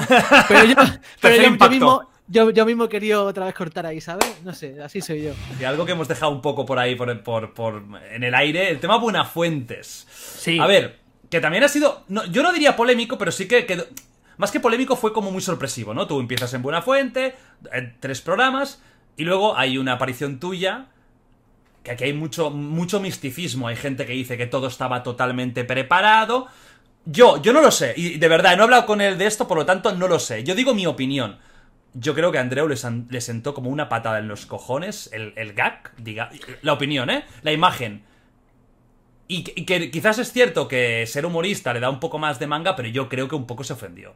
Cuéntanos, ¿qué pasó? Bueno, muy resumido es que el tío fue eh, haciendo. Ya sabéis cómo es David. David es. El insulto también forma parte un poco de tu, de tu rango, ¿no? Y el ofender. Claro, pero en este caso ofendiste al jefe y básicamente hici- hici- hiciste como una entrevista por la calle en la gente que quedaba que buena fuente, la gente lo veía como viejo, maricón y rico. Sí. ¿No? Que, que- Eh, que, ojo, eh, el, eh, yo lo que decía es que tenía SARM, síndrome del anciano rico maricón, y ahora está el. O sea, el COVID es. Lo que antes de. COVID era el. el ¿Qué era? El. El SARMS, ¿no? Era parecido, ¿no? Era muy parecido. A ver si Ojo, aquí Buenafuente pronosticando, ¿eh? tenemos Wuhan ni pollas. A lo mejor el, el factor cero está aquí. Mucho en- se habla de los Simpsons pronosticando cosas y cuidado, David ¿eh? Suárez. Sí, sí, sí. David sí. Suárez. Eh, pues, tío. ¿Qué eh, pasó aquí? A ver, ¿es- ¿qué hay de verdad? ¿Qué hay de mentira? No, no te, no te puedo contar todo porque lo cuento en mi show y es una. Me Ah, parece que vale. es, el peor cliffhanger de la historia, pero mira, por Tenéis si que alguien- ir, tenéis que ir a verlo. Exactamente. Eh, es una cosa que, que cuento allí, pero eh, por resumirlo, sí que, sí que hay una cosa que quiero decir que es que eh, la gente cuando lo ve se imagina eh, dos cosas que son erróneas, que son, primero, que yo soy una especie de hijo de puta absoluto que lo que buscaba era que me echasen de alguna forma o tal. Y luego también la otra versión que también creo que es equivocada, que es la de que eh, Andreu es una persona que eh, no soporta las bromas y me ha querido destruir la vida echándome.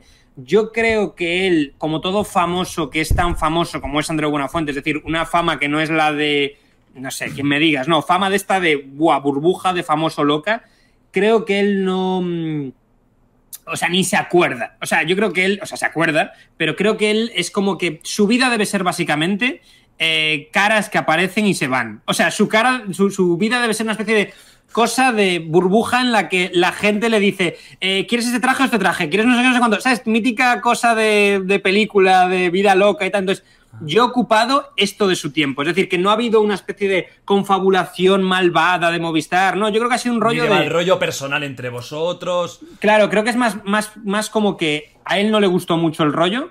Movió una ceja luego en maquillaje y alguien dijo: Espera, espera, ha movido una ceja. eh, a tomar por culo, que esta persona no vuelva. De hecho, tengo noción de que luego él, como que preguntó, en plan, esto me lo contó eh, guionistas de, después que estaban allí, en plan de: Oye, ¿y Suárez? En plan de: Creo que entendimos que, que, que- que lo habías eh, echado y tal. Entonces, eso, eso por un lado, por reivindicar su imagen, porque coño, ni, ni somos amigos ni nada, pero es un tío al que profesionalmente le tengo respeto y, que, y que siempre me jode porque veo siempre como que él sale como una especie de, de- Creo que sí, de algo peca, es de no estar conectado en absoluto con la realidad, pero no creo que sea mala persona. Sí, o sea, de. Soy tan Sí, famoso. bueno, de. Claro, eh, ya llevas tantos años, has visto tanto, lo Sí. tienes todo tan garantizado que debe estar un poco flotando. Sí, pero, pero eh, creo que, que- que- que hablan de él, que es un buen tío y me lo Sí, creo. no, no, y también gente que lo conoce me ha hablado muy bien de él. Sí, pero, mm, eh, pero eso, básicamente, eh, el tío, yo, yo hago una sección en la que para mí el chiste estaba en una realidad que yo creo que no es su realidad, pero es la realidad de muchos hombres ricos de cincuenta y pico años, que es en plan de lo tengo todo, me apetece Pero comerme ese una polla. rumor de gay, hace Hacia- años, ¿eh? que estaba. Yo es que luego me enteré, me Cuando ya pasaron- en Cataluña, claro, yo soy catalán, cuando él hacía la cosa, la cosa nostra, creo que se Sí. llamaba, ya había ese rumor, que yo tampoco nunca entendí por qué. Yo luego lo busqué. Porque no es algo que digas, ay, tú ves un Boris Izaguirre, hombre, tampoco científico de la NASA no tienes que ser. Claro. Pero con buena fuente había como ese, como ese rumor siempre. Y dices, como con Guardiola también estuvo muchos años. Eh, Con Pep Guardiola. Sí, pues eh, yo no. eh, yo esto lo supe- sabías, ¿no? No, no, no. Yo lo supe a posteriori que me escribieron y me dijeron, oye, esto es por tal, porque sí se decía que tal. Y yo, ¿what the fuck? Increíble.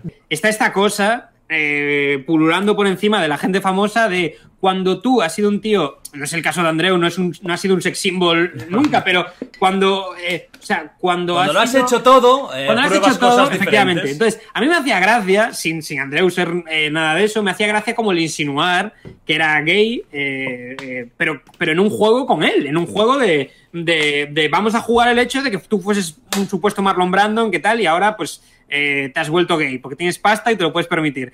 Y, y nada, le sentó fatal. ¿Los motivos por los que le sentó fatal? Le sentó fatal de verdad, entonces. le sentó mal, lo suficientemente mal como para decir, eh, no sé si llegó a decir que se vaya este tío de aquí, pero sí como, buf, ya veremos qué hacemos con esto, pero me he sentido incómodo en esta sección. Tenemos muchas ideas de cómo se vive en Cuba y las, la mayoría de ideas la tenemos también como turistas, porque hay mucho turismo en Cuba y muchísimos españoles, por ejemplo, hemos, incluso muchos de Latinoamérica han ido a Cuba de turistas. Pero tío, cuéntame, tú que te fuiste con veintipoco, tú que has vivido toda tu vida adolescente, niñez en Cuba, ¿cómo se vive en Cuba de verdad? O sea, en La Habana, que es donde más o menos uno se entera de las cosas, donde se ve todo, que esto es como decir en España vivir en Madrid. Claro. Eh, pero la- el interior de las provincias, no, macho, o sea, pff, eh, la gente se come los gatos. Eh, se vive otra cosa completamente diferente, ¿entiendes? Eh, hay chistes por ahí que, que, o sea, tú no sabes lo que es el comunismo hasta que no te comes un bistec de concha de trapear, y esto es si es que había concha de trapear.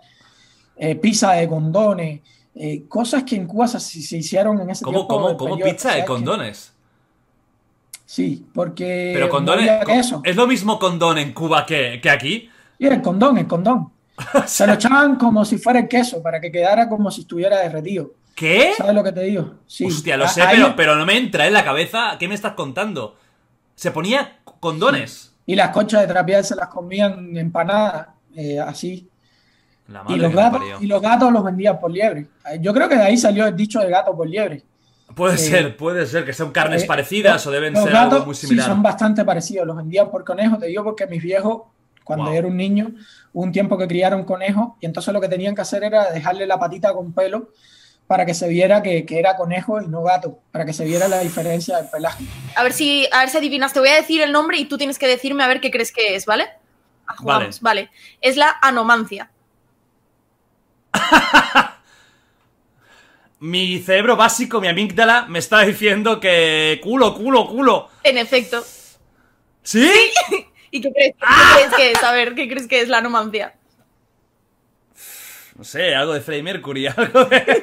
No, yo creo que la anomancia tiene que ser como... eh, A ver, el tema mancia, todo lo que lleva con mancia es como la predicción y tal, que debe ser como predecir el futuro gracias al, al ojete, o, o el comportamiento por el ojete, o algo Pues así. lo has clavado. Bueno, no voy a decir nada, pero el otro día tuve una experiencia... Una experiencia. Ah, no, muy anomántica, muy anomántica. Muy anomántica, Hostia, ¿no? que- Eh, Pero esto existe de verdad. O sea, hay gente que, que coge el culo abierto de una persona y dice, vas a vivir muchos años. de hecho, ¿sabes quién es una de las mayores precursoras? La madre de Sylvester Stallone. Ay, mis muertos. Siempre que me encanta Sly, o sea, me encanta la Space Sylvester Stallone, me flipa, pero se- se- Sylvester que te... Bueno, la madre está muy más para allá que para acá, me parece. He visto alguna imagen que dice... Le afectaba. Que parece, un- parece realmente un ser de otro planeta. O sea, yo me creo más la conspiración alienígena por ahí, ¿eh? Por la madre de Sylvester Stallone, que parece un ser de otra galaxia. Pues sí, pues a través de las arrugas del ano y de la forma también de tus nalgas, eh, puedes adivinar o predecir cómo le va a esa persona. Y depende del tipo de culo que tengas. ¿Tú qué tipo de culo tienes? A ver, aquí. Eh, ¿Tienes redondito? No, no, me- no, me- no, pero culo dices, te refieres. Nalgas, nalgas. O sea, la forma a las nalgas. Pero ¿no? también el ano, ¿eh? También el ano, es, es un conjunto, pero. El ano no te lo puedo decir, la verdad es que me sabe mal, ¿eh? Me gustaría, pero sí que, voy, bueno, un poco de, vamos a hacer confesiones sexuales, ¿no? Aquí en The Wild Project, que está yendo abajo, o sea, está, todo este debate que era tan bonito, con tanta ciencia, está yendo a la mierda, ¿no? Ahora mismo, la gente desconectándose. Yo tengo mucho pelo, eso sí que es verdad, tengo bastante pelo, lo voy a reconocer, ¿no? Es una confesión muy fuerte. Y el tema de las nalgas sí que son bonitas, son, eh, es un culo pequeño, pero para arriba. Vale, pues por una parte veo que tu futuro está un poco frondoso por el tema del. que vas a tener Fantástico. que, ¿sabes? Como salir como por una selva, ¿sabes? Para ver un futuro claro. Hostia, es una selva muy, muy complicada, ¿eh? Es una selva con unos vapores que cuidado, ojo, ¿eh? Tienes buena materia prima, porque si tienes el culito turgente y terso, pues tienes buena materia prima, ¿no? Con ese tipo de culo, y yo creo que vas a ser lo sufi- suficientemente fuerte para superar todas las adversidades. ¿Qué te parece mi lectura anomancial? Anoman- Bueno, eh, que son 20 euros, ¿no? Me has de- euros, a ver, yo no me vendo tan barato. A nivel personal, ¿cómo superaste el bullying? ¿Un día te volviste? O sea, dijiste, ¿hasta aquí hemos llegado o, o ya pasó por sí solo el tema? Bueno, no, eh, en parte, a día de hoy todavía intentan hacerme bullying, aunque no te lo creas.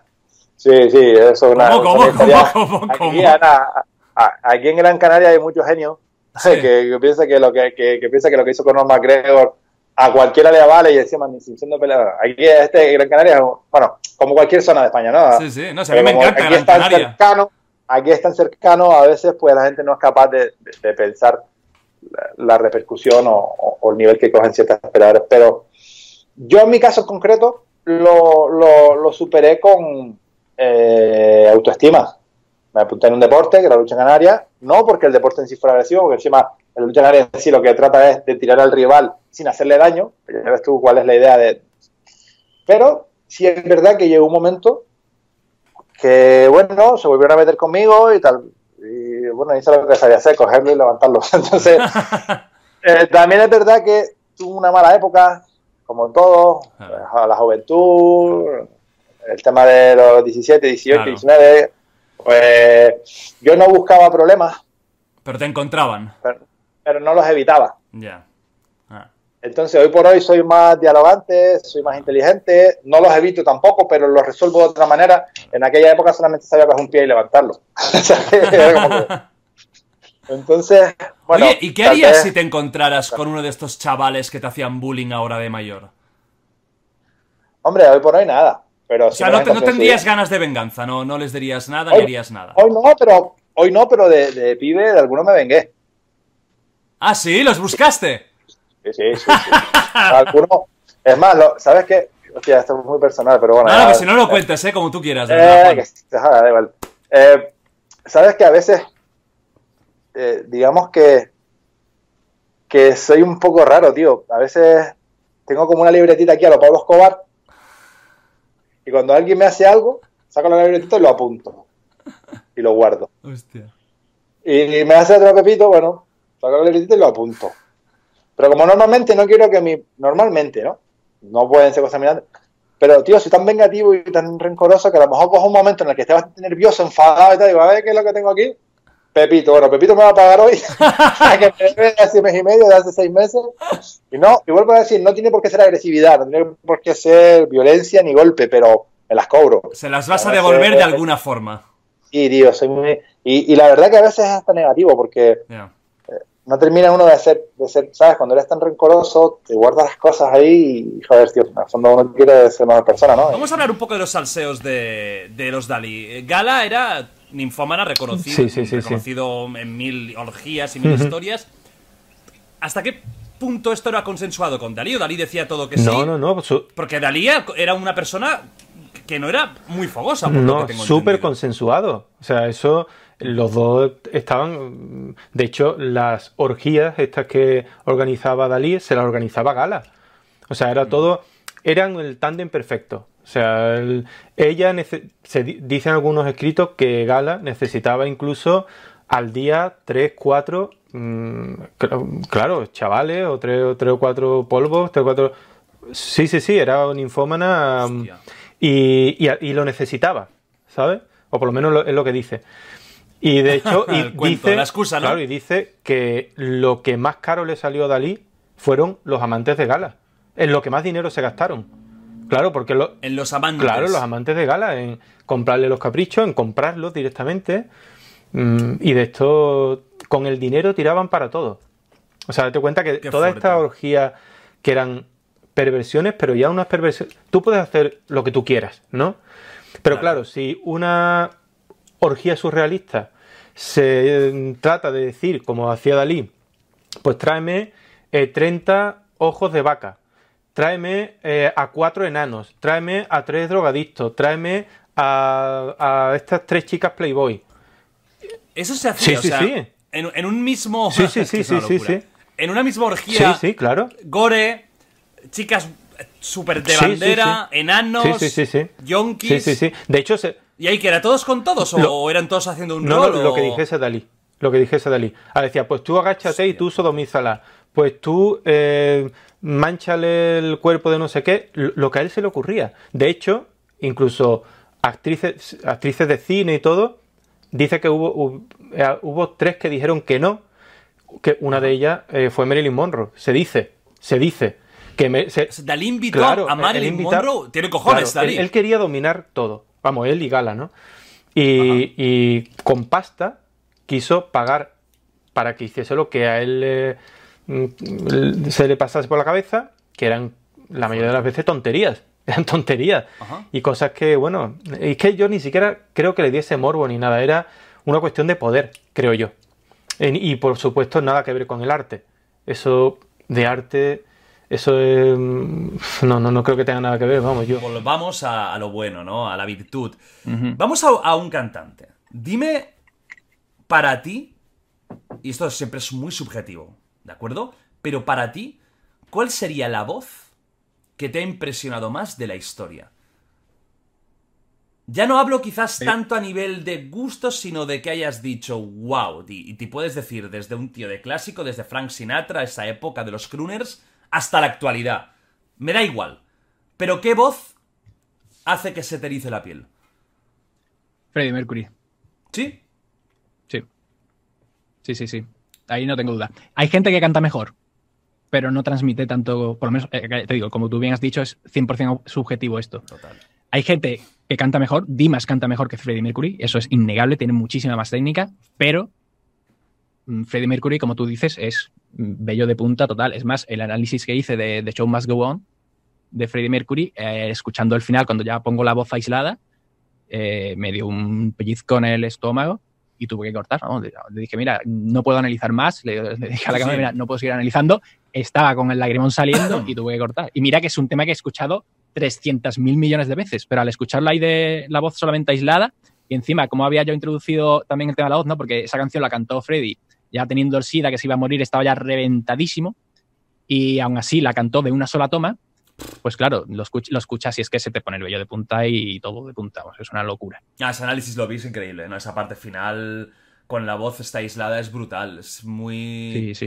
Es que es eso, la historia. Claro, eh, Freddie Mercury sin su historia no sería Freddie, Mer- Fre- Freddie Mercury, Claro. eso es evidente. Claro. Y claro, ese, ese final que tuvo tan largo, ¿no? Esa agonía, Mm. pero ese- esas ganas de vivir y, y esa lucha hasta el último momento, cómo, cómo... Y que bien cantó, porque es una canción muy demandante. Show Must Go Sí, sí, total, total, total. Un final De hecho, el- el- super heavy. Fí- Fíjate que te he dicho que Dimas eh, tiene mejor técnica y todo el rollo, pero él, él mismo tiene un cover de, de Show Must Go On y es lo más horrible que he visto en mi vida. O sea, la destroza Está por súper completo. forzada, seguro. Mm, Yo es que aguanté mm, dos frases y tuve que quitar el vídeo. No podía seguir viéndolo. Digo, esto es la mayor profanación que he visto en mi vida, ¿sabes? O sea, de verdad, no, no pude se- seguir viéndolo. Hostia, yo si tuviera que decir Horroroso. una voz que, que- que me, que me... A mí me gusta mucho la... Como voz. O sea, yo mira que soy, ya te digo, soy del, del heavy, del rock. Hay voces como de Sebastian Bach, de Skid Row, que me parece la mejor voz del rock heavy Sí. de la historia a nivel... Ese tío canta para reventar. Uf, El disco es Slave to the Grind. eh, tiene unos... Mm. Es que lo hace tan bien, una voz tan bonita además, que, que te entra tan Sí. bien y esos agudos cuando tiene que soltarlos con la rabia, ¡ah! ¿sabes? Es brutal.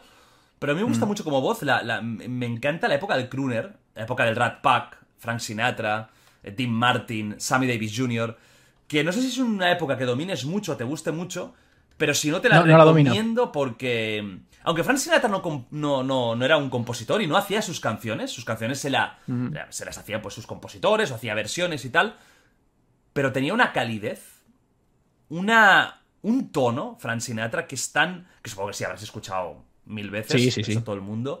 Hostia, a nivel de voz quizás Dean Martin a mí me gusta mucho, pero me gusta más Frank Sinatra. Frank Sinatra diría que es la voz que más me impacta, que más me gusta y que más me llena. Una cosa que es típica de Yaya, de abuela, que todos nos han rayado con esto. Abrígate que te vas a resfriar.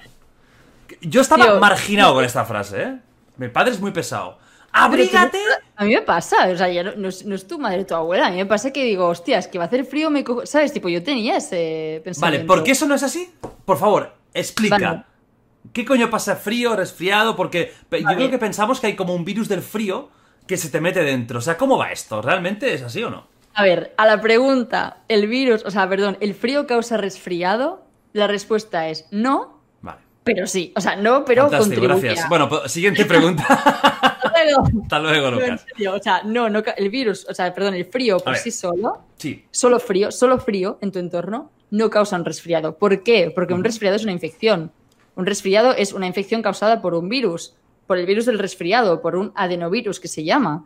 O ¿Un sea, resfriado sí. no puede ser un bacteriano? Pregunto.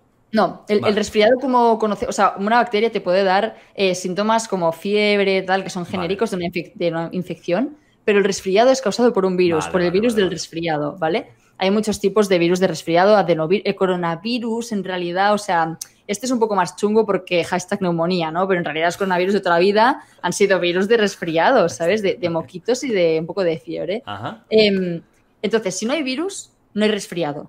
Eso para empezar, ¿vale? Pero el frío tiene una serie de características que hacen que si tú te encuentras con el virus del resfriado, sea más probable que te infectes. ¿Por qué? Por varias cosas. O sea, número uno, ¿por qué eh, si el virus del resfriado existe todo el año? ¿Por qué hay más infecciones en invierno, por ejemplo? Es por el frío, pero es por otras cosas. O sea, tú piensas que en invierno eh, tú pasas mucho más tiempo en espacios cerrados. En espacios cerrados porque hace frío, porque tú no quedas, eh, yo qué sé, en plan para dar un paseo por la playa, no quedas eh, para ir al parque y tomarte una cerveza, ¿sabes? O sea, quedas casi siempre en sitios cerrados, en sitios cerrados en los que es mucho más fácil transmitir el virus. O sea, es, es como coronavirus, en plan, y más si no había más, antes que no había mascarillas, que si había gente resfriada en invierno, iba a un bar y tosía y estornudaba al lado de la otra gente. O sea, el rollo de que pasamos más tiempo como en ambientes cerrados hace que eh, sea más probable que te infectes por el virus. El rollo de que en invierno utilices calefacción, la calefacción reseca tus mucosas. Que las mucosas, o sea, el moco que tú produces es necesario porque eh, es una barrera contra los organi- microorganismos, contra los patógenos. O sea, tú produces moco porque así si llega un virus, una bacteria, eh, se queda atrapado en ese moco y ese moco tiene una serie de enzimas que los degradan y tal. O sea, es protector. La calefacción que usamos en invierno reseca mucosas. Por tanto, es más fácil que pilles el virus. Esto ya cosas de por qué en invierno eh, hay resfriados. Pero el frío como tal, vale, se ha estudiado, o sea, se han hecho experimentos con eh, rollo poner a gente eh, sentados. Hay un experimento que es muy gracioso que pillaron como a 90 personas y las hicieron sentarse con los pies en un cubo de agua súper fría para ver si tenían síntomas, para ver si desarrollaban el resfriado. Y se vio como que al principio no, o sea, que no les pasaba nada en particular, que un poco de, pues, frío, evidentemente, pero que luego sí que eh, al cabo de unos días sí que había más personas que desarrollaban resfriado de lo normal. Lo que se cree es que ese virus ya estaba por el ambiente, pero el rollo de que tú te expongas al frío hace que sea más eh, propenso a que te infecte. También porque el sistema inmunitario, o sea, por- a ver, ¿por qué se cree que esta gente que puso los putos Claro. pies en, un- en un cubo de agua fría eh, les pasó eso? Se cree que fue por eh, la vasoconstricción. ¿Qué significa esto? Es cuando tus vasos sanguíneos hacen así, ¿vale? Cuando hace frío, para evitar perder todo el calor posible, tus vasos se, se constriñen, se cierran, ¿vale? O sea, no se cierran porque no te pasaría sangre, pero se hacen más pequeños. Entonces, Una embolia esto- ahí total. te imaginas en plan pies en un cubo y te, te puto mueres te tiene riego sanguíneo. No, no, o sea, hay una vasoconstricción. Esto es una mierda para tu sistema inmunitario. ¿Sabes que el sistema inmunitario te he dicho que es un conjunto de células que van por la sangre, que no sé qué? Para que la respuesta inmunitaria cuando tienes un virus sea eficaz de verdad, Les complica el paso. necesitas que la sangre corra a toda velocidad. ¿Por qué, La- ¿por qué te inflamas? Eh, se te inflama una parte cuando tienes una infección. ¿Qué es la inflamación? La inflamación es que si yo me echo un corte aquí y se me inflama, es porque tengo mazo de células del sistema inmunitario que están yendo, o sea, favorece mucho que lleguen y que si entra alguna bacteria puedan matarla. Ah, o sea, eso que dicen también tan de papas, si está hinchados que cura, es bueno también. No, lo de si pica cura no. O sea, lo que pasa es que tú cuando, cuando tienes una infección o lo que sea, hay inflamación, porque lo que hace el cuerpo es, vale, Centrar vamos a hacer sus que llegue sangre a saco, Claro. porque así llegan células inmunitarias a saco y se van a cargar al bicho. Ajá. Pues lo que pasaba cuando tú metes los pies en frío, cuando hace frío, es que tus vasos se constriñen. Entonces no pasa, no hay tanto flujo sanguíneo como el que podría haber si no hiciera frío. Por lo que las células inmunitarias llegan menos todavía, o sea, tienen como menos flujo, llegan menos a la zona de infección. Es más fácil que tú te infectes por un virus. También por eso los virus eh, se cree que se replican en temperaturas más frías. O sea, la nariz, por ejemplo, del ser humano, que si el cuerpo está a 37 grados, la zona de la nariz está como a 33, 34. Se replican mejor en esas zonas, porque como está a una temperatura más fría, la, la sangre no llega tan bien y no hay células inmunitarias. Por tanto, conclusión. A ver, la conclusión es... Resumen. eh, no virus, no resfriado. Pero si hay frío de por medio, es más probable que ese virus te cause un resfriado. Y me gustaría, Claudio, que te despidas de este podcast con la voz de Batman. Sé que te lo piden mucho, pero es que no quería. Sé que la gente, si no se va a ir decepcionada, que digas lo que quieras, pero con, pero con, pero con esa voz. Vale. Lo que te apetezca. ¿Cómo se llama el canal de podcast? The Wild Project. Pero voy a acercar más al micro que esto va a sonar. me encanta. El momentazo. Habitantes del mundo, acercaos a The Wild Project. Por cierto, tienes nombre de villano de Gotham. Tendré que chequearlo. Adiós, habitantes del mundo. ¡Guau! ¡Bravo! Ese merece un like, cabrones.